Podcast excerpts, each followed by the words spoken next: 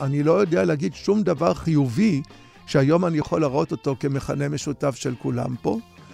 למה בין היתר? משום שגם כן לא נוצרה civil society, זאת אומרת, מושג האזרחות במדינה הזאת, היה הרי דפוק מלכתחילה.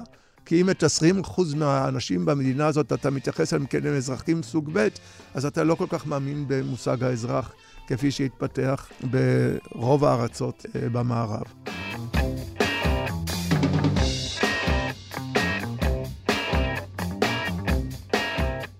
ברוכים הבאים למרקר עם פודקאסט סוף השבוע של דה מרקר. ההזדמנות שלכם לקחת פסק זמן ממחזור החדשות היומיומי ולצלול איתנו לאירועים, לאנשים ובעיקר לארונות מאחורי החדשות. כאן באולפן איתכם כבדי שבוע, גיא רולניק וענת ג'ורג'י.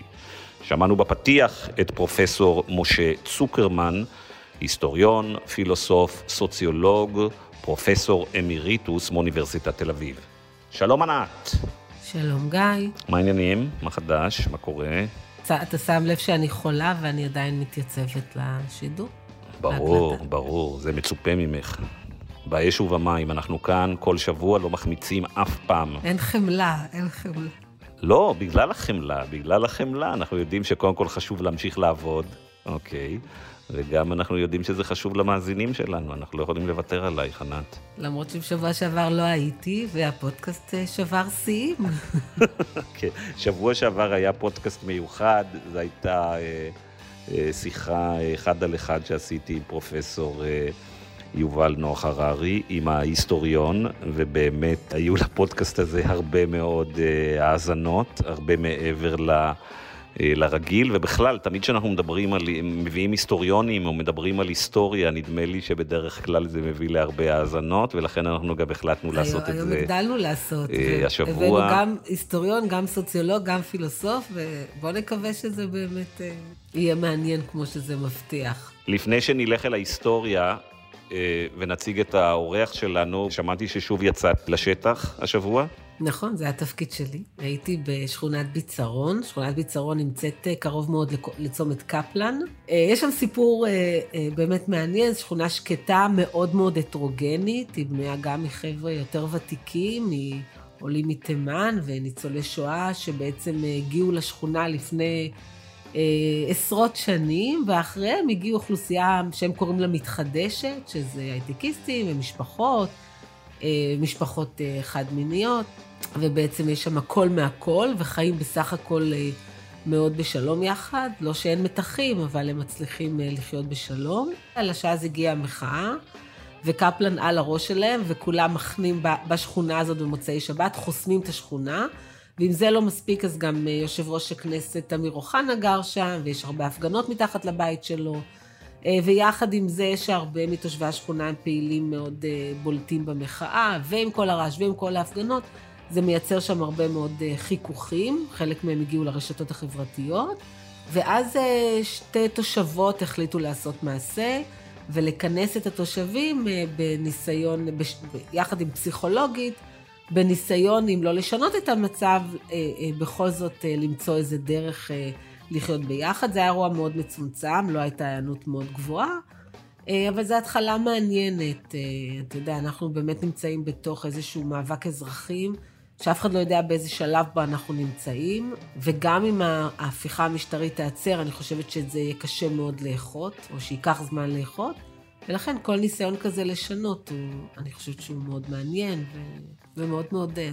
כן, הניסיון הוא בטח מעניין, ענת, אני לא יודע מה הוא יצא מזה, אבל לפני שננסה לתת תחזיות ולעקוב אחרי מה שקורה שם, עצם זה שרצו לעשות שם התארגנות, זה אולי נותן לנו איזו אינדיקציה לרמת הקרע שיש פה בחברה הישראלית, שזה אפילו מגיע לזה שתושבים בשכונות מרגישים צורך ליזום דברים כאלה. אני חושבת שבעיקר אכפת להם האווירה בשכונה. אני יכולה להגיד לך שכשהייתי שם, הרוב אמרו לי, תקשיבי, זה לא מורגש ביום-יום, והעניין הוא שבאמת הם בלב הסערה מבחינה פיזית, המיקום שלהם נמצא שם, כל מוצאי שבת הם שומעים את המחאה, אתה יודע, אז הרבה יותר קשה להתעלם מזה.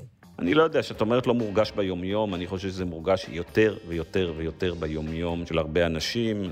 אני מדבר עם הרבה אנשים שמספרים לי על זה שיש להם חברים ובני משפחה שהם הפסיקו לדבר איתם. דיברתי השבוע עם כמה אנשים מהציונות הדתית לצרכים עיתונאיים, ניסיתי לשכנע אותם לדבר, להתראיין, אנשים שמתנגדים להפיכה המשטרית, ואחת התגובות שקיבלתי זה שלא, חושש, לא יודע איך זה יתקבל, המצב נפיץ. לכאורה זה נראה שכל הזמן מדברים בטלוויזיה וברדיו על ההפיכה ועל כל הדברים האלה, אבל האמת היא לדעתי שיש לא מעט אנשים שמרגישים שהם צריכים לחשוב שבע פעמים לפני שהם מוציאים מילה מהפה בנושאים האלה.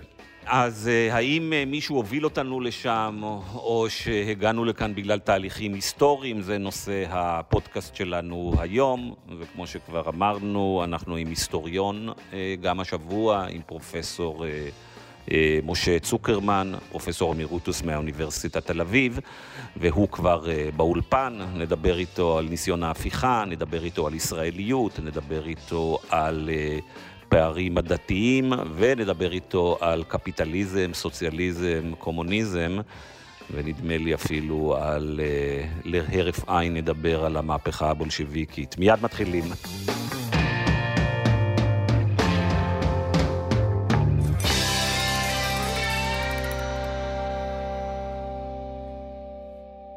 שלום משה. שלום וברכה. אז לפני שנדון בסוגיות יותר פילוסופיות על דת ומדינה וכו', אני רוצה לדבר איתך רגע על המחאה, ולשאול אותך כמי שהשתתף בהפגנות הסטודנטים במערב גרמניה בסוף שנות ה-שישים, איך אתה רואה את המחאה הנוכחית? האם הניסיון לשמור על מחאה טובה ולא אלימה הוא נכון בעיניך? ומה הסיכוי של המחאה הזאת להצליח, וגם מה עלולה להיות הטעות הגדולה של המפגינים שתגרום למחאה לדעוך, או במילים אחרות, מה אסור למוחים לעשות? את uh, מתכוונת לרעיון של איזה שבע שעות עכשיו, רק לפי כמות השאלות ששאלת כרגע, אפשר... Uh... שש, שבע שעות. תראי, הנקודה היא כזאת, uh, המח... אין להשוות את המחאה פה בארץ uh, למחאות הסטודנטים בשנות ה-שישים, כי מחאות הסטודנטים בשנות ה-שישים היו בעלי ערך סימבולי יותר. זאת אומרת, זה היה דור שהתקומם כנגד דור הנאצים שהגיעו לרפובליקה הפדרלית, זאת אומרת, מערב גרמניה, וזה היה בעצם ההתחלה של ההתמודדות של הגרמנים עם העבר שלהם. אנחנו פה מדברים על בעיה הרבה יותר אקוטית, מדברים פה בבעיה שלדעתי, ולא רק לדעתי, אנחנו יודעים את זה, והעיתון שלכם הרי כל הזמן גם כן דן בזה, מדובר לא ברפורמה משפטית, אלא בניסיון להפיכה משטרית. הדבר הזה באמת משנה את כל הקורדינטות של השיפוט הפוליטית, וכתוצאה מכך, המחאה הזאת היא בעלת פונקציה שונה לחלוטין מאשר המחאה היא בשלהי שנות ה-שישים. היא הייתה nice to have, למרות שהיא הייתה חיונית על מנת לייצר איזה דור חדש של מתמודד עם העבר שלו. פה מדובר במשהו שיכול מהיום למחר לשנות את כל הוויית החיים שלנו. עכשיו השאלה, מתי מפסיקה מחאה להיות מחאה נחמדה, או נחמד, כמה שהיא נחרצת, עדיין עוד לא אלימה, זה לא דבר שאפשר לקבוע אותו מראש. רק ברור לחלוטין שאם אתה מרגיש שיש לך קיר גומי מולך, זאת אומרת שה... מחאה היא מחאה, אבל מסתבר שאלה שאתה מוחה נגדם בכלל לא מגיבים על המחאה שלך, זאת אומרת, הם מוכנים לספוג את המחאה ולהמשיך בדרך שלהם, אז נשאלת באמת השאלה, מתי אה, הדבר הזה מצריך גם מבחינת המוחים את, ה, את השינוי של הטקטיקה, או אפילו את האסטרטגיה שלהם. מה בדיוק הטעות יכולה להיות שיעשו, אני לא יודע להגיד, כי אני אגיד לך, מצד אחד, אני למשל מאוד חושב שהמחאה הזאת היא על כאילו, במובן הזה שהיא נאבקת על דמוקרטיה, אבל במדינה שכבר מקיימת כיבוש חמישים ושש שנים, אתה לא יכול לדבר על דמוקרטיה. עוד הרבה לפני המחאה ולפני הרפורמה המשפטית או הניסיון להפיכה המשטרית, ישראל היא כבר לא דמוקרטיה, במובן שאני מבין דמוקרטיה. אי אפשר להיות דמוקרטיה כשיש לך בחצר האחורית את הכיבוש. מצד אחר, נשאלת באמת השאלה אם אפשר היה להגיע לקונסנזוס אה, גדול לגבי המחאה, ובכל זאת עשרות אלפים, אם לא מאות אלפים, יוצאים מדי שבוע, כבר שלוש רבעי שנה, זה הישג לא מבוטל. אבל רק בתנאי שלא אה, מזהמים להם, במרכאות כפולות, את, ה, אה, את המחאה שלהם בדיון בכיבוש. במובן הזה נדמה לי שיום אחד נצטרך לחשוב אה, על השאלה, מה בעצם רוצים להשיג באמצעות המחאה הזאת. אם היום יצרו את הרפורמה המשפטית, האם לא הולכים להחמיץ הזדמנות, בהזדמנות חגיגית זאת, שהביסו נניח את, ה, את ההפיכה המשטרית, להגיע באמת לאיזה מין אה, פרדיגמה חדשה, מה רוצים מהמדינה הזאת. המדינה הזאת היום, בצורה שהיא מתנהלת, ובצורה שהיא מתנהלת ודאי בקואליציה הנוכחית, הכניסה את עצמה למבוי סתום היסטורי, שדה פקטו יש לנו כבר סטרוקטורה דו-לאומית, רק אם אתה לא נותן לזה את הגושפנקה של מדינה דו-לאומית, אז אתה מצהיר על עצמך כמקבל את מדינת אפרטהייד. אני אנסה רגע להציג אולי זווית קצת אחרת לשאלה של המחאה הזאת והכיבוש, ולהגיד שקודם כל, בטווח הקצר, טקטית, הרבה מהאנשים מרגישים שהסכנה לישראל להידרדר למין סוג של דמוקרטיה חלולה, או איזה סוג של דיקטטורה, הוא כל כך גדול, שאומרים בואו ננסה להזיז את החלק מהימין הליברלי קצת למרכז, שהתנגדו, ואנחנו לא רוצים לפתוח את נושא הכיבוש. זה בצד הטקטי. בצד הארוך יותר, יכול להיות אולי, אולי אני קצת שוגה באיזה משאלת לב, יכול להיות שדווקא בגלל הדומיננטיות של הפלג המשיחי ושל המתנחלים בממשלה הזאת, כמו שלא היה אף פעם, הישראלים לראשונה מתחילים להבין את המשמעות המלאה של האידיאולוגיה של סמוטריץ' ובן גביר, ושל הכיבוש הזה, ולאידיאולוגיה סביבו אין גבולות, והוא לא ייעצר ביהודה ושומרון, והוא ירצה להיכנס לכל מקום ולכל מרחב. אני לא מסכים איתך, אני חושב שאת, שזאת היא אשליה. זאת אומרת, אני חושב שברגע שאפשר יהיה שוב להירגע, אתה תראה איך הציבור הגדול, הליברלי, יחזור בחזרה לנוחות החיים שלו, ויגיד, זה בכל זאת לא נוגע לי. כי אם זה באמת אמור לגעת בהוויית החיים שלו, הדבר הזה לא מתחיל מהיום. העובדה שעכשיו המחישו לי את הדבר הזה, אז זה כרגע משהו אקוטי, ולכן גם כן מגיבים כרגע באופן אקוטי. אבל ברגע שהדבר הזה יירגע, אני כופר בהנחה שלך, שעכשיו התחילו להבין ויתחילו לפעול לכיוון. זו לא הייתה הנחה, זאת הייתה שאלה. אני רוצה אבל לקחת רגע את השאלה שלי, להחזיר אותה למקום שאליו התכוונתי. אתה אמרת בעבר בריאיון לכלכליסט את המשפט הבא, מהפכנים לא הולכים למילואים, הם הולכים להפגנה. זה התייחס אז לשמולי, זאת אומרת, כאשר שמולי נשאל באמצע ההפגנה, את זוכרת אז של אלפיים ואחת עשרה, אתם זוכרים את שמולי ואת את ליף וכו'? זוכרים אותה. ודאי. אז שמולי נשאל, אז אם היום קוראים לך למילואים, הוא עומד על הבריקדות, כן? קוראים לך למילואים, אתה הולך למילואים? אז הוא אמר, כן, על המקום אני עוזב את הכל והולך למילואים. שזה כמובן אינדיקציה, כמובן גם כן לכל התשתית של המיליטריזם הישראלי. זה באמת, הוא מצד אחד הולך לעשות מהפכה, ומצד שני קראו לו למילואים. זה בדיוק הייתה גם כן הטקטיקה, הטקטיקה שכל השנים השתמשה בשלטון. זאת אומרת, ברגע שהיה צריך להסיט את תשומת הלב מאיזה בעיה חברתית, או איזה בעיה תרבותית, או משהו כזה, היה צריך ל- ל- ל- לארגן איזה בעיה ביטחונית. דרך אגב, ב-אלפיים ואחת עשרה, בעודי אומרת מה שאני אמרתי אז וכולי. אני לא יודע אם אתם זוכרים את אותו סוף שבוע שהיה איזה אירוע בסיני. באותו סוף שבוע היה, נוצרה בעיה ביטחונית עם המצרים, אני מדבר על אלפיים ואחת עשרה, ובאמת באותו סוף שבוע לא, לא, לא דיווחו בכלל על, ה, על המחאה. זה ברור לחלוטין שברגע שאתה אומר, אני מוכן ללכת למילואים ולעזוב את, ה, את המהפכה, אז אני רק יכול לומר על דבר הזה, מהפכנים לא הולכים למילואים, מהפכנים עולים על הבריקדות. אז אני רוצה לשאול אותך, אם במחאה הנוכחית אתה מרגיש שיש שינוי בעניין הזה, על רקע העובדה שטייסים שמתנדבים למילואים, למילואים הצירו שהם לא התנדבו יותר תחת ההפיכה המשטרית, או אם אתה חושב שאם מחר יהיה איזשהו מבצע צבאי או משהו כזה, זה יצליח לדכא את המחאה. אם אתה חושב שיש שינוי מ-אלפיים ואחת עשרה בעניין הזה? יש ללא ספק שינוי בעובדה שב-אלפיים ואחת עשרה אף טייס לא היה מעלה בדעתו לבוא ולומר שבגלל יוקר המחיה הוא לא מתנדב יותר למילואים. ללא ספק השתנה פה משהו. מה יקרה אם מחר פורצת, נניח ביוזמתה של איראן או ביוזמתה של חיזבאללה או השד יודע מה, מתקפה אמיתית, זאת אומרת שתל אביב מופגזת וצריכים להפגיז בחזרה וכו' וכו', לדעתי כולם התייצבו. ואני מדבר גם כמי שהיה סוציולוג בחיל האוויר במשך שמונה שנים, אין לי שמץ של ספק שהם התייצבו. הבעיה היא אבל לא זאת, זאת אומרת שברגע שיש באמת בעיה ביטחונית על ממש, אז, אז, אז כבר אין יותר שאלה שזה it's nice to have או לא, כי אז זה נוגע באמת גם כן לחיים שלך.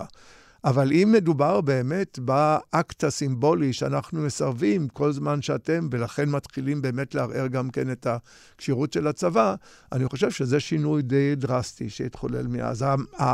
ההפיכה, זאת אומרת, המחאה של היום היא הרבה יותר מרשימה, היא הרבה יותר אינטנסיבית, היא הרבה יותר מאוימת גם כן, דרך אגב, בתחושת האנשים מאשר אז. יש לה יותר סיכוי להצליח? תראי, השאלה של מה זה נקרא להצליח, התחלתי עם גיא כרגע את הדיון ועוד לא סגרנו אותו, כן? השאלה הייתה באמת, מה, מה אתה מתכוון בלהצליח? אם להצליח זה להוריד את, ה, את הניסיון באמת לעשות את הרפורמה המשפטית כפי שהם קוראים לה, אז אם זאת תהיה הצלחה, אז כן, יש סיכוי שהדבר הזה יקרה, אם הדברים ממש היו, יהיו מזעזעים פה ו... ו, ו וה, והתשתיות ממש תזועזענה. אבל אם להצליח זה גם כן ליצור באמת איזה מין תשתית חדשה לדיון חדש על לאן רוצה המדינה הזאת ללכת, שלדעתי הציונות כולה תקועה באיזה מבוי סתום. אם אה, הדבר הזה לא יקרה, אה, אז אני לא רואה בזה הצלחה גדולה. משה, אתה אמרת שמהפכנים לא הולכים למילואים. אין לנו פה אבל... מהפכנים, דרך אגב, שיהיה ברור. אנחנו לא מדברים פה על מהפכנים. או, בדיוק. אנחנו לא מדברים על מהפכנים. או, אני רציתי להגיד, להגיד, המהפכנים נמצאים בממשלה. האנשים ברחוב בסך הכל רוצים להחזיר לעצמם את הסטטוס קוו. תראה, אני רוצה רגע להתעכב על המושגים. זאת אומרת, אריש פרום, שהיה פסיכולוג חברתי ידוע, איש אסכולת פרנקפורט, עשה בזמנו את ההפרדה בין המורד לבין המהפכן. המורד יכול למרוד באוטוריטה אחד וללכת ולהתכופף בפני אוטוריטה אחרת ביתר סט. זאת אומרת, הוא לא מאבד את הדפוס של ההתכופפות בפני האוטוריטה. המהפכן רוצה לסלק את האוטוריטה. המהפכן רוצה לסלק את הסטרוקטורה הקיימת וליצור משהו חדש. העובדה שאנחנו מדברים על מה שמבקשת המדינה לעשות כרגע כעל מהפכנות, זה גם כן קצת, איך לומר, להתאמר במושג המהפכנות כפי שהבינו אותו, במשך הדורות מאז המהפכה הצרפתית, שהוא אמור להיות אמנציפטורי. אם מהפכה זה לעשות באמת את הדמוקרטיה הרפובליקנית, עד כמה שהיא הייתה קיימת פה לדיקטטורה, אם זה מהפכה, אז זה שימוש לא נכון במושג המהפכה. זה הפיכה צבאית או הפיכה משטרית. אבל איך היית מתייחס למהפכה הבולשביקית? המהפכה הבולשביקית הייתה מה שהיא רצתה, והיא עשתה את מה שהיא עשתה. כל הבעיה היא, אם אתה רוצה להכניס אותי כבר לדיון הזה, אז מכיוון שכתבתי על זה ספר שלם, אז אתה הרי לא רוצה להכניס אותי לדיון הזה. אני רק אומר את הדבר אחד. המהפכה הבולשביקית הייתה באמת כזאת שסילקה את המשטר הצריסטי לטובת המשטר שאמור היה להיות סוציאליסטי וקומוניסטי, הוא לא היה לא סוציאליסטי ולא קומוניסטי. למה? משום שלשיטתו של מרקס, המקום האחרון שהייתה אמורה לפרוץ המהפכה הזאת, היה, הייתה רוסיה הצארית. למה? כי לשיטתו של מרקס אתה לא משטר פאודלי קופץ לסוציאליזם. אתה חייב לעבור את השלב של הבורגנות הקפיטליסטית לפני שאתה באמת עושה את המהפכה יותר מתקדמת. הבעיה עם רוסיה הצארית הייתה שלא הייתה שם מהפכה תעשייתית, לא הייתה שם בורגנות ולא היה שם פרולטריון. ואז כאשר לנין בא ועושה שם את המהפכה, אז זה בדיוק נגמר כמו שזה נגמר. זאת אומרת שהסובייטים כל הזמן... כל הזמן עוקבים אחר המערב, שכמובן מבחינה כלכלית הגיע להישגים לאין שיעור יותר גדולים. למה? כי הייתה מהפכה תעשייתית במערב. אבל למה אנחנו בכלל מדברים על זה? תכף נדבר על דברים אחרים.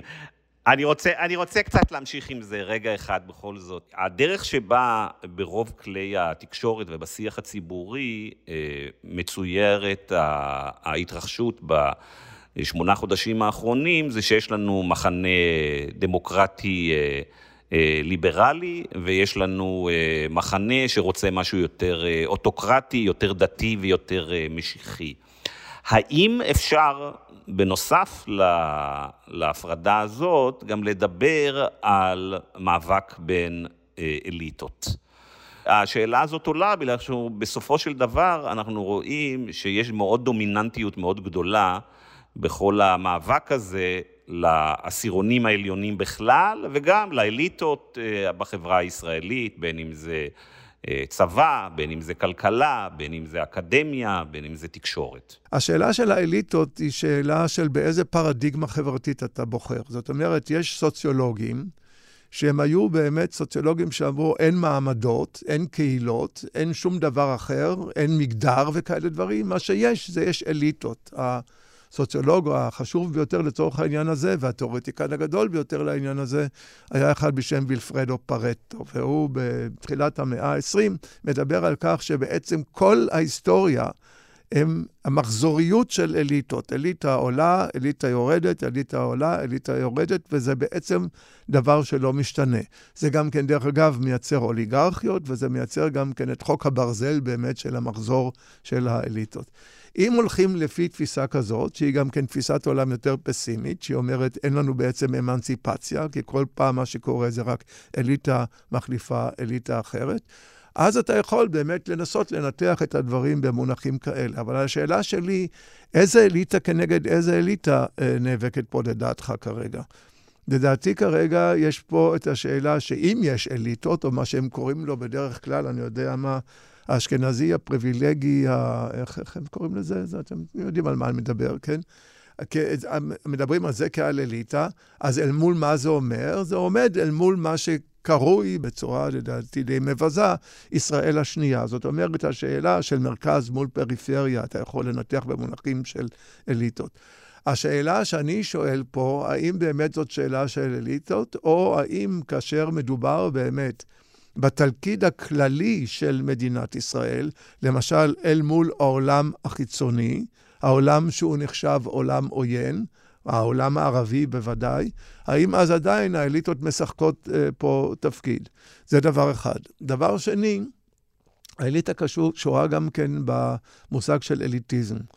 ואני אומר, אני רוצה שכולם יהיו אליטה. זאת אומרת, אני רוצה את האנשים שלא זוכים למשל להשכלה, כמו שהאליטה זכתה לה, שלא זוכים גם כן, סלח לי שאני מרקסיסט, שלא זוכים גם כן ל, ל, לרמת חיים כזאת, כמו שזוכים דה האנשים שמקיעים מרוב הכסף שיש להם.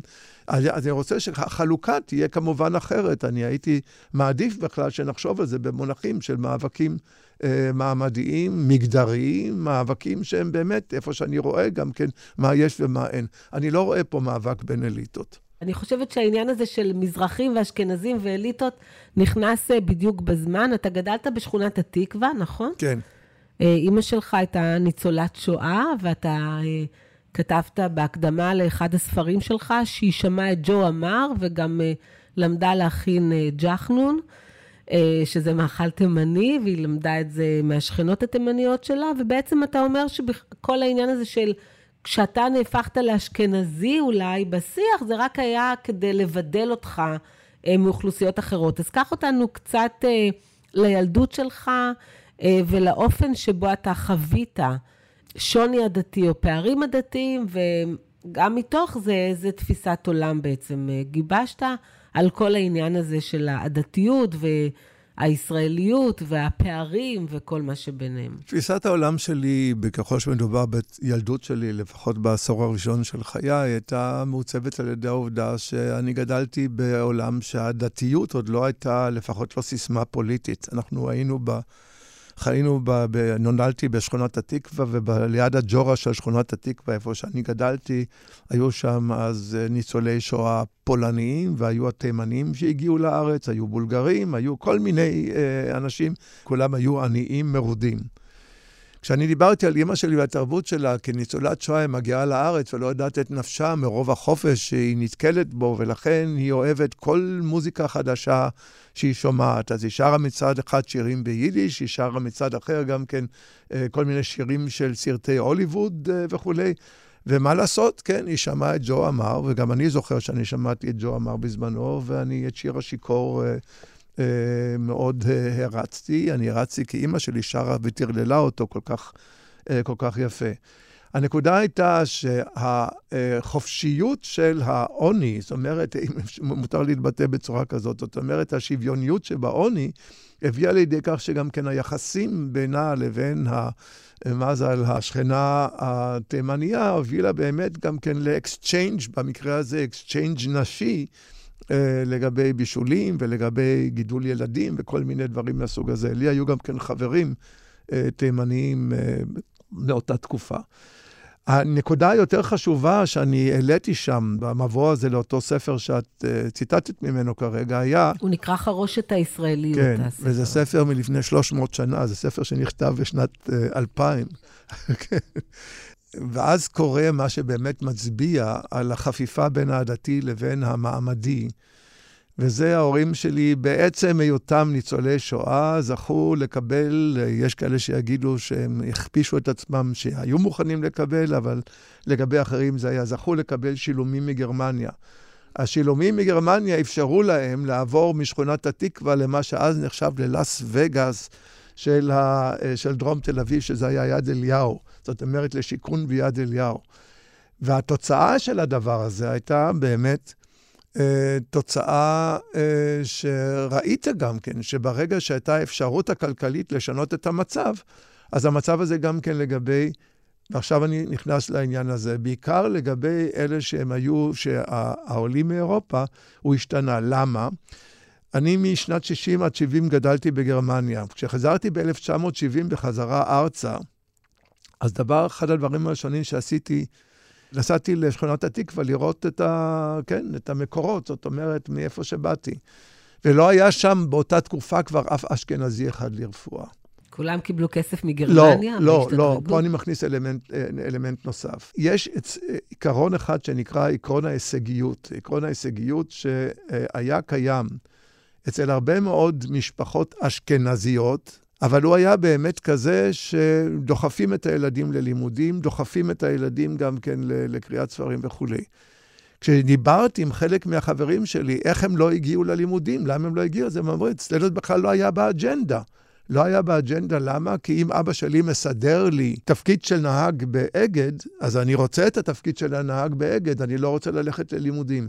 בגדול הייתה שם בעיה גדולה, שהאימפולס להישגיות היה שונה אה, בקרב ה, אה, האוכלוסייה האשכנזית. אני גם כן אומר אשכנזית, ואני ממצמץ בעיניים בעצמי, משום שאם אני... אבל שש... משה, אתה יודע, גם הייתה הרבה פחות נגישות להזדמנויות אצל חלקים מאוכלוסייה. אתה קצת לא, עושה... אני מדבר, אני, אני מדבר, אני מדבר, את, את, את, גם כן איזה מין מיתו שלכל האשכנזים היו, היו, היו הזדמנויות. זה לא נכון. רוב האשכנזים, בעיקר אלה שהגיעו מה, מהברוך בזה, הם פתאום הופכים להיות גם כן האליטה המובילה. הייתה צריכה לראות באמת את החברים של ההורים שלי, את האשכנזים, נזים וכולי. הם היו באמת נבחים, זער בורגניים, עובדים קשה. אבא שלי היה פוליטורצ'יק, זאת אומרת, עושה פוליטורה וכולי. אבל אבא שלי גם כן דאג לכך שאני אקרא את דוסטויבסקי ואת טולסטוי כבר בגיל צעיר מאוד, ורצה מאוד שאני אלך ללמוד. בעוד שאני, כשאני מדבר עם חלק מהחברים שלי אחרים, הוא אומר, זה לא הייתה באג'נדה שלנו בכלל. רגע, משה, אבל אם זה לא באג'נדה, זה חלק מאותה היעדר נגישות שענת מדברת עליו. היעדר נגישות זה לא רק משאבים כלכליים ואחרים, אלא גם מה באג'נדה שלך. אם אתה מתאר את האג'נדה שלך כמשהו שהוא חופף את האובייקטיבי, זאת אומרת, אין באופן אובייקטיבי נגישות, ואתה לכן מפתח השקפת עולם, זה דבר אחד. הדבר השני הוא האם אתה באמת אה, רואה את עצמך באמת כחסר אפשרויות. אני עבדתי כעובד סוציאלי באור יהודה בתחילת שנות ה-שבעים, עם אה, שישה חבר'ה נוער שוליים שם שרצו להקים להקת קצב, ואני הקמתי להם להקת קצב ולימדנו מוזיקה על מנת שיהיה להם את הפעילויות שלהם וכו'. האנשים האלה שאני הייתי איתם במגע, אני ראיתי את הדבר הזה, זאת אומרת, אני ראיתי את הדבר הזה, איך הם מעצמם אחר כך הפכו למוזיקאים אה, מוצלחים, איך הם עצמם היו צמאים לדעת ולכולי, אבל כשהגעתי אליהם הביתה, לא הייתה שם, לא הייתה תמונה על הקיר, לא היה אה, ספר ב, ב, במדפים, לא, היית, לא היו דברים בבית. והיעדר הדברים האלה בבית, היו קשורים באמת גם כן בשאלה, באיזה מידה ההורים ראו את עצמם כמי שרוצים לקדם את הילדים שלהם אל עבר אפשרויות אחרות. אני אומר את הדבר הזה משום שמבחינת נקודת המוצא הכלכלית, לא היה לאשכנזים שום, שום יתרון. היה להם את היתרון ברגע שנכנס העניין הזה של השילומים. לא כולם קיבלו את השילומים. ולכן אני אומר שמהבחינה הזאת, אני חושב שהבעיה שקיימת פה, היא מעבר לשאלת ההסללה, כמו שקוראים לה היום, היא גם כן השאלה באיזה מידה היה אימפולס מתוך חלק מהחברות, ודרך אגב, אני עושה פה הבחנה, אצל העלייה העיראקית, שבאה מבגדד, כסוחרים מבגדד, או אפילו חלק מהם היו קומוניסטים, היא הייתה שונה לחלוטין מאשר התימנית, והתימנית שונה לחלוטין מאשר המרוקאית. המרוקאית, חלק מאלה שכן היו עם האימפולס להשכלה, כל הבעיה הייתה שהבורגנות המרוקאית הלכה לפריז בסיכומו של דבר, ולא הגיעה ארצה. לארץ הגיעו הפלאחים מערי האטלס. במקרה התימני היה מבחינת ארץ המוצא משהו שונה לחלוטין, זאת הייתה ארץ לא מתועסת שרובם הגיעו כבעלי מקצוע. אני חייבת לומר שממש קשה לי לשמוע את האמירות האלה, ואת ההכללה שלפיה כל המזרחים שהגיעו לארץ היו פחות טובים, והאליטה כולה נסעה לארצות אחרות, וגם את ההתעלמות מהאפליה הממסדית שהייתה כאן בתחילת הדרך, וכן הייתה כזאת, גם אם היום יש מי שעושה בכל העניין העדתי שימוש ציני ואינטרסנטי. אמא שלי עלתה ממרוקו, ואני גדלתי באשדוד, שהייתה עיר קולטת עלייה, והיה בה מגוון רחב של אנשים מעדות וארצות שונות, עם אמונות ויכולות ושאיפות, כל אחד ואחת לגבי עצמם ולגבי הילדים שלהם, ולכן כמו שאין מקום לשימוש הציני בעיניי שנעשה היום במזרחיות ובעדתיות, ככה גם לא צריך להתעלם ממה שהיה פה קודם. אני חולק עלייך בעניין הזה, אבל אני חושב שגם כן לא נפתור את הבעיה בצורה כזאת, מה שאנחנו מתעסקים אותה כרגע, כי אני כמובן לא אמרתי הכללה כולם, ואני יודע גם כן שזה לא היה לגבי כולם, אני מדבר על מגמות. אני מדבר שאם אתה גדל במשפחות או בעדה שרובם ככולם הם בעלי מלאכה, הסיכוי שהם יחלצו מהעניין של אותם בעלי מלאכה, הוא, זה סוציולוגית, זה לא בכלל שאלה של שיפוט ערכי או שיפוט מוסרי, הוא, הוא שונה לחלוטין מאשר במקומות אחרים. מה כן? אני מוכן לקבל שהיו קיפוחים וכולי, אני לא רואה את הדבר הזה כמשהו ממסדי, אלא אם כן את רוצה לומר לי כרגע, שהיה ממסד אשכנזי, אשכנזי שרצה לעשות את הקיפוחים הללו, ואז אנחנו צריכים לדבר על מה זה נקרא אשכנזי. תרבות אשכנזית הייתה התרבות הנרדפת ביותר על ידי הציונות. אחת הטעויות החמורות שנעשות פה, היא השאלה שמציגים את זה כבעיה של אשכנזים ומזרחיים, את השפה היידיש, שזאת הייתה שפת האשכנזים, הרי רדפו פה בארץ יותר מאשר כל תרבות אחרת. רצו גם כן אה, להשמיד למעשה את ההופעה של האשכנזי, כפי שהיה, כפי שהוא מופיע כניצול שואה. הנקודה שאנחנו צריכים לדבר פה, באיזה מידה הציונות, שמצד אחד הולכת ועושה קיבוץ גלויות, מצד שני גם כן, ופה אנחנו מכירים את האמירות המובילות.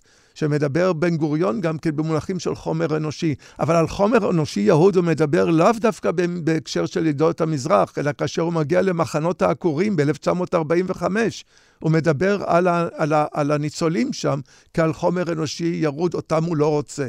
במובן המסוים הזה צריך יותר לדבר במונחים של הוותיקים ושל העולים, ו- ו- ולכן אני לא רואה פה את העניין של הממסד האשכנזי, יוצא כנגד המזרחיים. שתי שאלות. אחד, הממסד האשכנזי יוצא נגד, זה דרך אחת להגיד, ודרך שנייה להגיד, זה כיוון שהממסד האשכנזי היה בשלטון, אז הנגישות להתקדמות כלכלית הייתה נוחה יותר לאנשים שהיו מחוברים לשלטון, כמו שקורה בכל מקום.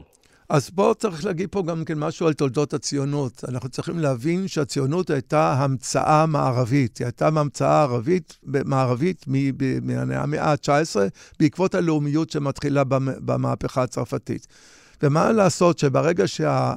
הציונות המדינית מתחילה להתפתח, היא מתחילה להתפתח מהכיוון של מי שמגיעים מאירופה. אנחנו מכירים הרי את סדר העליות, את קרוניקת העליות. וכתוצאה מכך, אלה שמשתיתים את האינפרסטרוקטורה להקמתה של המדינה, היו באמת מאותם מקומות שמגיעים בדרגה, והם לא באו עם תרבות מי יודע מה דמוקרטית, אפרופו הדמוקרטיה. לא באו מתרבות דמוקרטית, אלה שמגיעים מפולין או מרוסיה לא הגיעו מתרבות דמוקרטית, ודרגב גם כן היקים שמגיעים מגרמניה לא הגיעו מתרבות דמוקרטית. במובן המסוים הזה גם כן היומרה לדמוקרטיה הייתה בעצם שהאידאה הייתה, אבל מבחינת הפרקטיקה הדברים היו שונים לחלוטין. אבל אם מדברים על למה הם היו באמת יותר, למה הם היו בשלטון, הם היו בשלטון משום שהם היו אלה שהניחו את התשתית להקמת המדינה.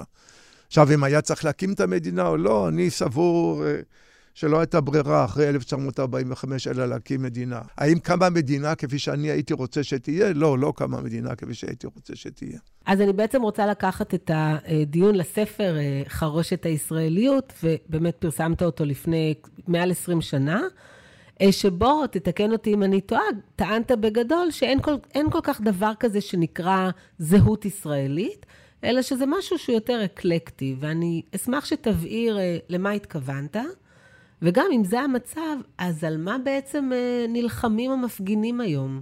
אני חושב שהשאלה הזאת היא החשובה ביותר מבין כל השאלות ששאלנו עד עכשיו. זאת אומרת, על מה, מה, מה הסיפור בעצם? זאת אומרת, עם העניין של הזהות הישראלית. הרי קמה פה מדינה שמראש ראתה את עצמה כמדינה של הגירה, זאת אומרת הגירה ב- ליהודים, לא לאחרים.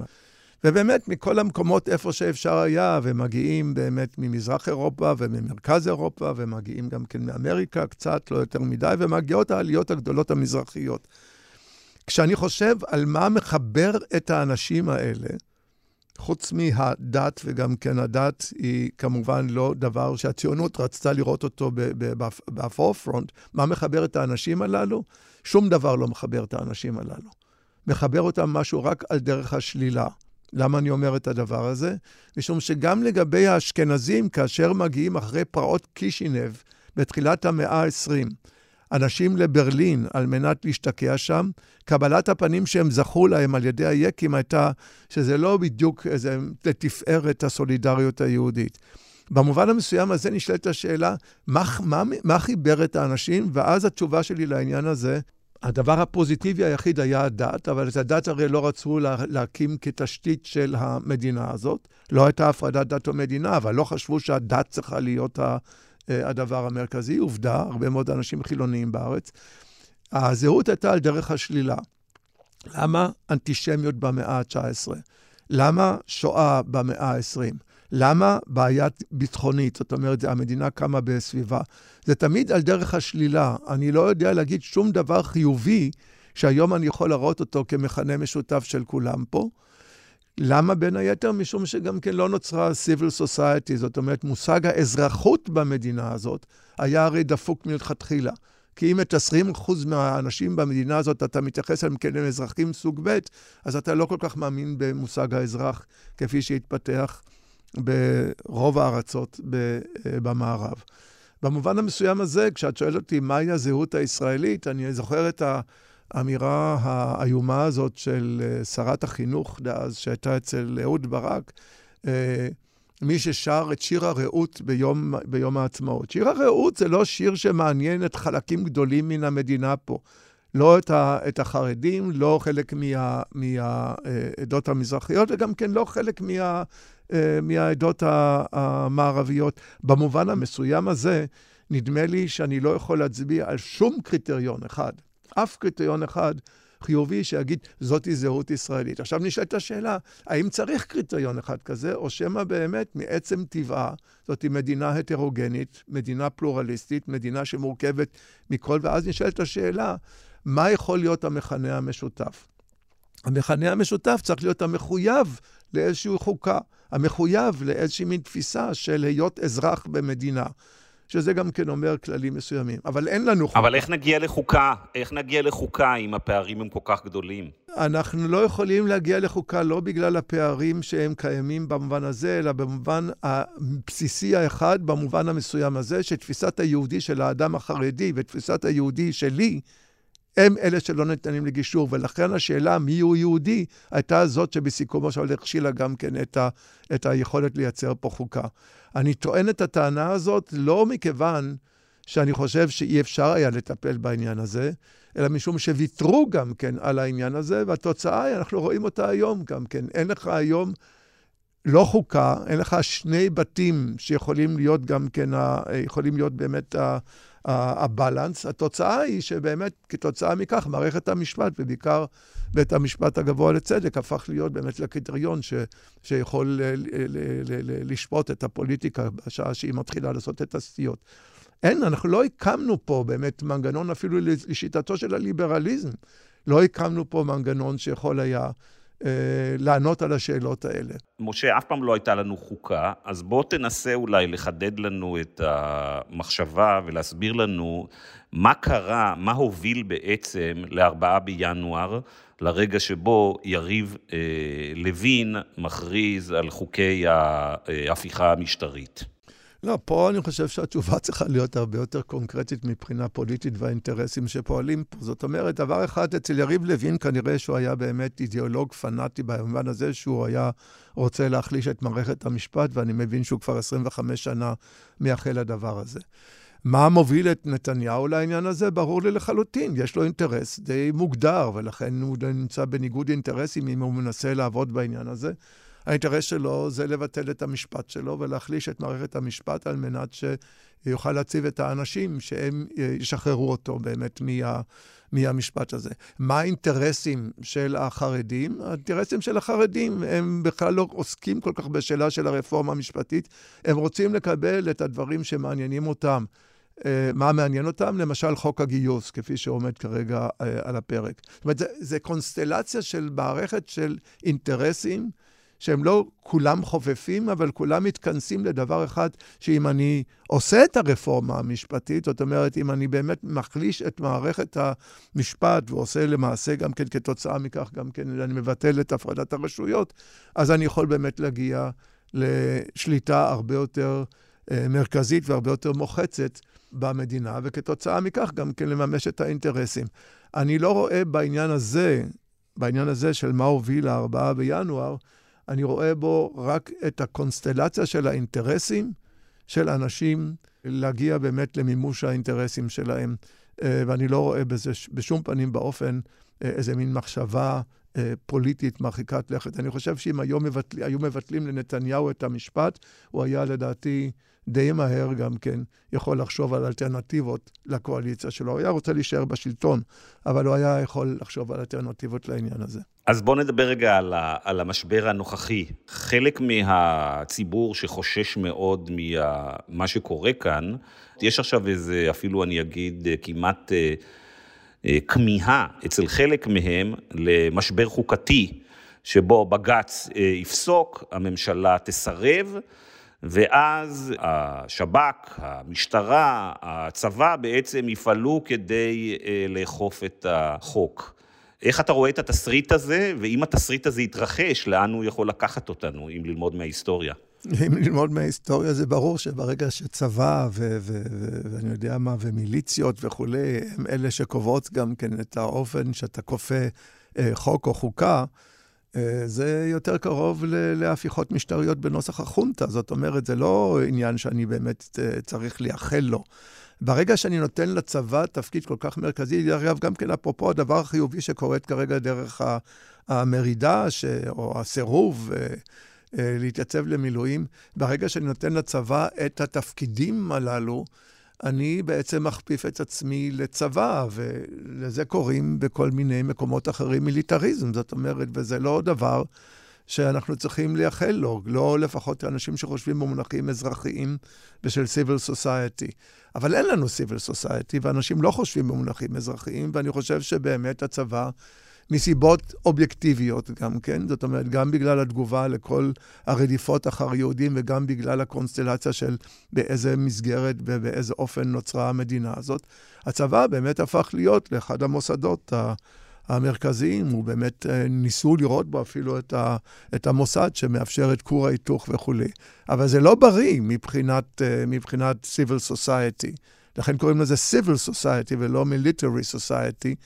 אני חייב לומר שאני גם כן, לא לגמרי ברור לי שהצבא הוא כל כך הומוגני כמו שמציגים אותו כרגע. אנחנו רואים כרגע את המשבר אה, בצבא, מכיוון שיש אנשים אה, מסוימים שלא מוכנים להתעצב יותר למילואים. אני לא בטוח, דרך אגב, שאם היום היינו מראיינים ועושים איזה מין משאל בקרב אנשי הצבא, איך הם רואים את ההפיכה, האם הם היו מזדהים באמת עם אותם אנשים שהם סרבנים או שהם סרבנים ל- להתנדב ל- למילואים.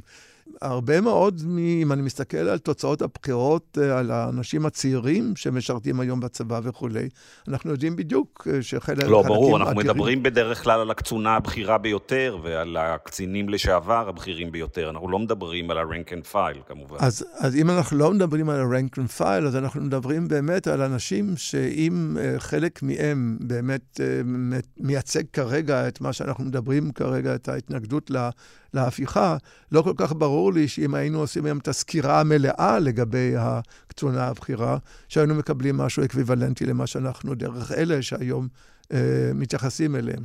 משה, יש עכשיו אה, בשבועות, בחודשים האחרונים, יותר דיון אולי מבעבר, על החלק של כלי התקשורת בתהליכים שהביאו אותנו ל-ארבעה בינואר, ומה שמתרחש פה ב-ארבעה בינואר. זה בעיקר בגלל ערוץ ארבע עשרה, שהפך להיות ערוץ מספר שתיים בישראל תוך שמונה חודשים, ויש שיתנו, אני ביניהם, שצריך להתחיל לחפש את זה בערוץ שתים עשרה ו-שלוש עשרה, את התהליך של הכשרת הלבבות פה, לאירועים האלה אפשר למצוא שם. עד כמה לדעתך התפקיד של התקשורת היה משמעותי בתהליכים שהיו כאן? התקשורת היא תמיד, היא תמיד מרכזית בכל העולם המודרני, החל מהמאה ה-תשע עשרה, ודאי שבמאה ה-עשרים, והיום היא הגיעה לשיאים. אבל האקט הדיאלקטי שאנחנו רואים אותו כרגע, והוא לא פחות חשוב. תקשורת תמיד יכולה הייתה להיות מניפולטיבית, ותמיד הייתה גם כן בצורה זאת אחרת מניפולטיבית, כי רוצה באמת לעצב תודעות, אתה לא עושה את הדבר הזה בלי רמה כזאת או אחרת של מניפולציה.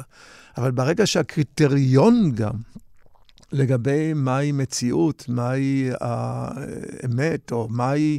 ברגע שהדבר הזה התערער, דרך אגב, עוד מתחומי הפילוסופיה, ואחר כך הפך להיות גם כן ב... בידי אנשים כמו טראמפ ונתניהו, גם כן משהו שאתה יכול לשחק איתו ולהגיד, זה פייק ניוז וכו' וכו'. אז כמובן התקשורת בעצמה נטולה לטלטלה. זאת אומרת, היא מצד אחד משפיעה, אבל ברגע שהיא משפיעה כבר תחת הדגל של היא בעצמה מדברת על פייק ניוז, אז אתה כמובן לא צריך להתפלא, לא רק לגבי האישה שחושבת ש... דווקא מטפלים בה בסדר גמור, למרות שהיא, שהיא נתונה לדכאנות מבנית, אלא גם כן לגבי כל אותם אנשים שבאמת חושבים כל הזמן במונחים של קונספירציה של השלטון נגדם. עכשיו, אני מצד אחד חושב שספקנות כלפי שלטון זה הדבר, זה התנאי ההכרחי לכל מאבק אמנציפטורי. אבל ברגע שהוא כבר מתחיל לגמרי להיות פונקציה של תיאוריות קונספירציה וכולי, ואני חושב שהרבה מאוד מה שנעשה היום בערוץ ארבע עשרה, שאתה מנית פה כרגע, זה תיאוריות קונספירציה, כל הדיפ סטייט וכל הדברים האלה, אז אני באמת חושב שהבעיה של התקשורת הפכה להיות לבעיה כפולה או מכופלת, לא רק שהתקשורת עצמה איבדה את התפקיד שלה, של כלב השמירה של הדמוקרטיה, כמו שהיא תמיד השתבחה, שזה מה שהתפקיד ה... הממשי שלה, או האידיאלי שלה, אלא שהיא עצמה כבר לא חושבת, אלא במונחים של א', של אה, הישגים כלכליים, וב' מבחינת של שליטה, השליטה באמת בתודעות. איפה נכנסות פה הרשתות החברתיות? הרשתות החברתיות הן גם כן, צריך לראות אותן כמו כל דבר דיאלקטי. מצד אחד, הם הסיכוי הגדול ביותר שהיה באמת להיחלץ באמת משליטה הגמוניאלית של אמצעי תקשורת ושל פוליטיקאים וכו'. אבל ברגע שהרשתות החברתיות בעצמם הפכו להיות לכלי בידי, קודם כל, מנגנונים גדולים כלכליים, זה הרי רק אשליה שזה לא נשלט מבחינה כלכלית, הרשתות החברתיות גם, אבל ברגע שהם בעצמם הפכו להיות לכלי כזה, בין היתר גם כן, שאתה רואה את תרבות הטוקבקס, מה קורה שם מהבחינה הזאת, אז אתה מבין שהדבר הזה גם כן לא, לא כל כך שונה מהסטרוקטורה הכללית שאנחנו מדברים עליה כרגע. אנחנו מדברים באמת על מצב שבצורה זאת או אחרת, היכולת היום עוד באמת לחולל שינוי חברתי לכיוון אה, של יתר חירות, יתר שוויון, נעשה יותר ויותר קשה. איפה, לא דיברנו בכל התהליך הזה, בפתרון הפוליטי לאירוע הזה, דיברנו הרבה על המחאה, על האנשים ברחובות, לא דיברנו על האופוזיציה. מה, מה תפקידה באירוע הזה? אם האופוזיציה הייתה באמת אופוזיציה, אז אנחנו היינו יכולים לומר בדיוק מה היא צריכה לעשות. זאת אומרת, ואנחנו יודעים מה האופוזיציות יכולות לעשות, ברגע שהם נכנסים באמת למאבקים, אבל בואו נראה באמת מי הם ה... מי הם האופוזיציה. זאת אומרת, אם אני חושב על אנשים כמו גנץ והלפיד, אני חושב על אנשים כמו ליברמן, ליברמן כל כך שונה בהשקפותיו מאשר חלק מאנשי הקואליציה. אני שואל ברצינות כרגע, זאת אומרת, הוא באמת כל כך שונה בהשקפותיו.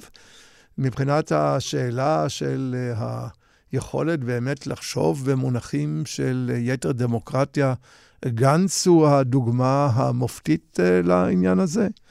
אני כבר לא מדבר על האופוזיציה של השמאל הציוני, שכבר לא קיים כל כך, זאת אומרת, מרץ בכלל לא נכנסה, ומפלגת העבודה נראית כמו שהיא נראית, וכמו שהיא נראית, היא כבר, נראית כבר הרבה מאוד שנים. על איזה אופוזיציה אנחנו מדברים פה? מהי האופוזיציה? זאת היא השאלה שאני שואל. מבחינת השקפתית, הם לא כל כך שונים מאשר חלק מחברי הקואליציה, מבחינת תפיסות מדיניות, תפיסות של פונקציית הצבא וכו'. הם שונים כמובן, הם כמובן שונים בהשקפתם לגבי מעמדו של נתניהו. אבל אם זה כל מה שהאופוזיציה היום יכולה לספק, אז הרי זה גרוע מאוד. זאת אומרת, אותה אלטרנטיבה, למשל חברתית, נגיד מבחינה כלכלית חברתית שאתה צריכה לעבוד, איפה אתה רואה אותה באופוזיציה? כן, אז זה, זה בעצם רציתי לשאול אותך, הזכרת מקודם בחטף מאוד קפיטליזם, ושאלתי אותך שאלה איך הגענו לארבעה בינואר, אז רציתי לשאול אותך אם אתה גם מכניס את סוג הקפיטליזם שהתפתח בישראל ובעולם, כאחד המנועים, אחד הכוחות ש... קשורים למה שקורה פה. ללא ספק, אבל להיכנס לניתוח הזה עכשיו, זה ייקח לנו יותר מדי הרבה זמן, אבל ללא ספק, הטורבו-קפיטליזם שהתפתח תחת נתניהו, ואני באמת מדבר על טורבו-קפיטליזם, הוא באמת ללא ספק חלק מהעניין, זה גם כן חלק מהעניין שאפשר לו גם כן, להתחיל לעבוד עם האליטות הכלכליות באופן כזה, שהם היו עד עכשיו להפיכה איתו, אבל אני לא רואה הבדל גדול מבחינת הגישה לקפיטליזם בין האיש הממשלה נתניהו לבין איש האופוזיציה לפיד.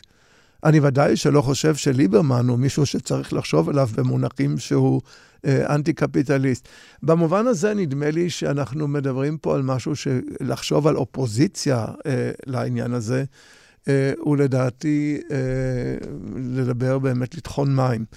אני באמת חושב שלקפיטליזם בעולם היום יש תפקיד לא, לא קטן, לא רק לפערים החברתיים, בכל מיני מדינות וגם כן בין גושי מדינות לגבי גושי מדינות אחרות, אלא גם כן לגבי ההשלכות של מה שהיום היו צריכים להתארגן על מנת לעשות את הדברים אחרת, כמו למשל הבעיה האקולוגית והשאלה של האקלים וכולי, המאבק בהתחממות כדור הארץ וכולי. הקפיטליזם לא מאפשר את הדבר הזה. אוקיי, אז שאלה אחרונה לסיום, האם לדעתך, אתה בטח חווה את זה סביבך בעולם האקדמיה, האם האיום והמימוש של האיום בקרב מדענים ובקרב רופאים ובקרב אנשי הייטק, יכול להיות גורם משמעותי ומשפיע, כאשר מסתכלים קדימה על התוואי בו ניסיון ההפיכה הזה ימשיך? לא, תראה, זה, אני לא צריך להיות פה מי יודע מה חכם, ואני לא צריך להיות איש אקדמיה על מנת לראות את הדבר הזה. הם מדברים בעד עצמם. זאת אומרת, אם היום יותר ויותר רופאים אומרים, אני חושב במונחים של רילוקיישן, אם יותר ויותר אנשים מהייטק באים ואומרים, אנחנו רוצים לעסוק בהייטק, אבל למה שלא נעשה את הדבר הזה בארצות הברית? מה אני צריך לעשות את הדבר הזה פה?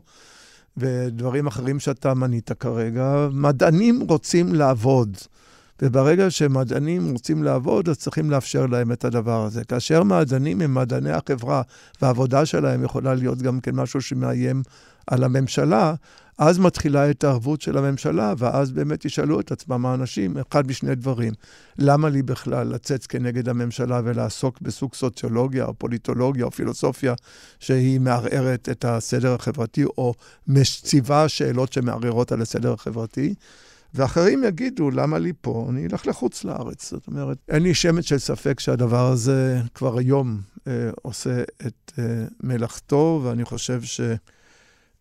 אנחנו רק בהתחלה של התהליך, אני חושב שיותר ויותר אנשים יתחילו לחשוב במונחים שאולי אין להם ארץ אחרת, אבל יש להם מקום עבודה במקומות בארצות אחרות ללא ספק. כן, אז אתה נולדת בישראל, שאלה אחרונה, אתה נולדת בישראל, בילית הרבה שנים בגרמניה ואז חזרת לישראל.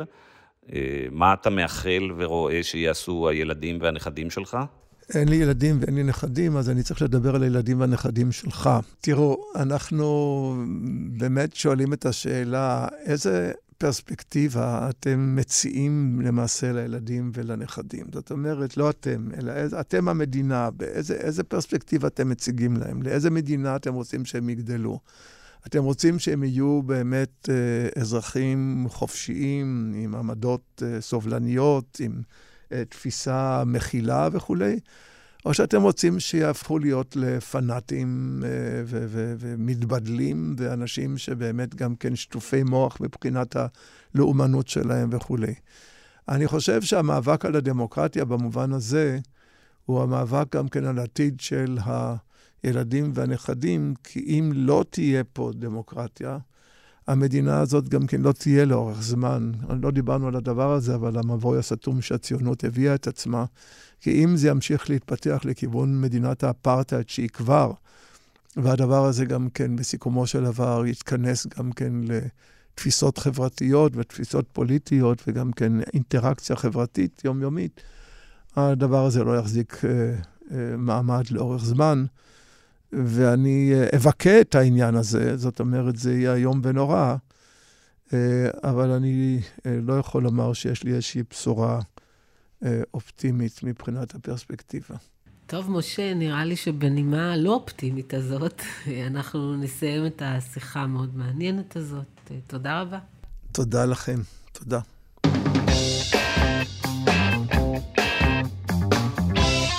ענת, איך את מסכמת? אני חייבת להגיד שהיה מעניין. כמו שאתה יודע, קשה לי מאוד עם השימוש שעושה מירי רגב, והמסלם ואבישי בן חיים, במזרחיות ובאפליה הדתית.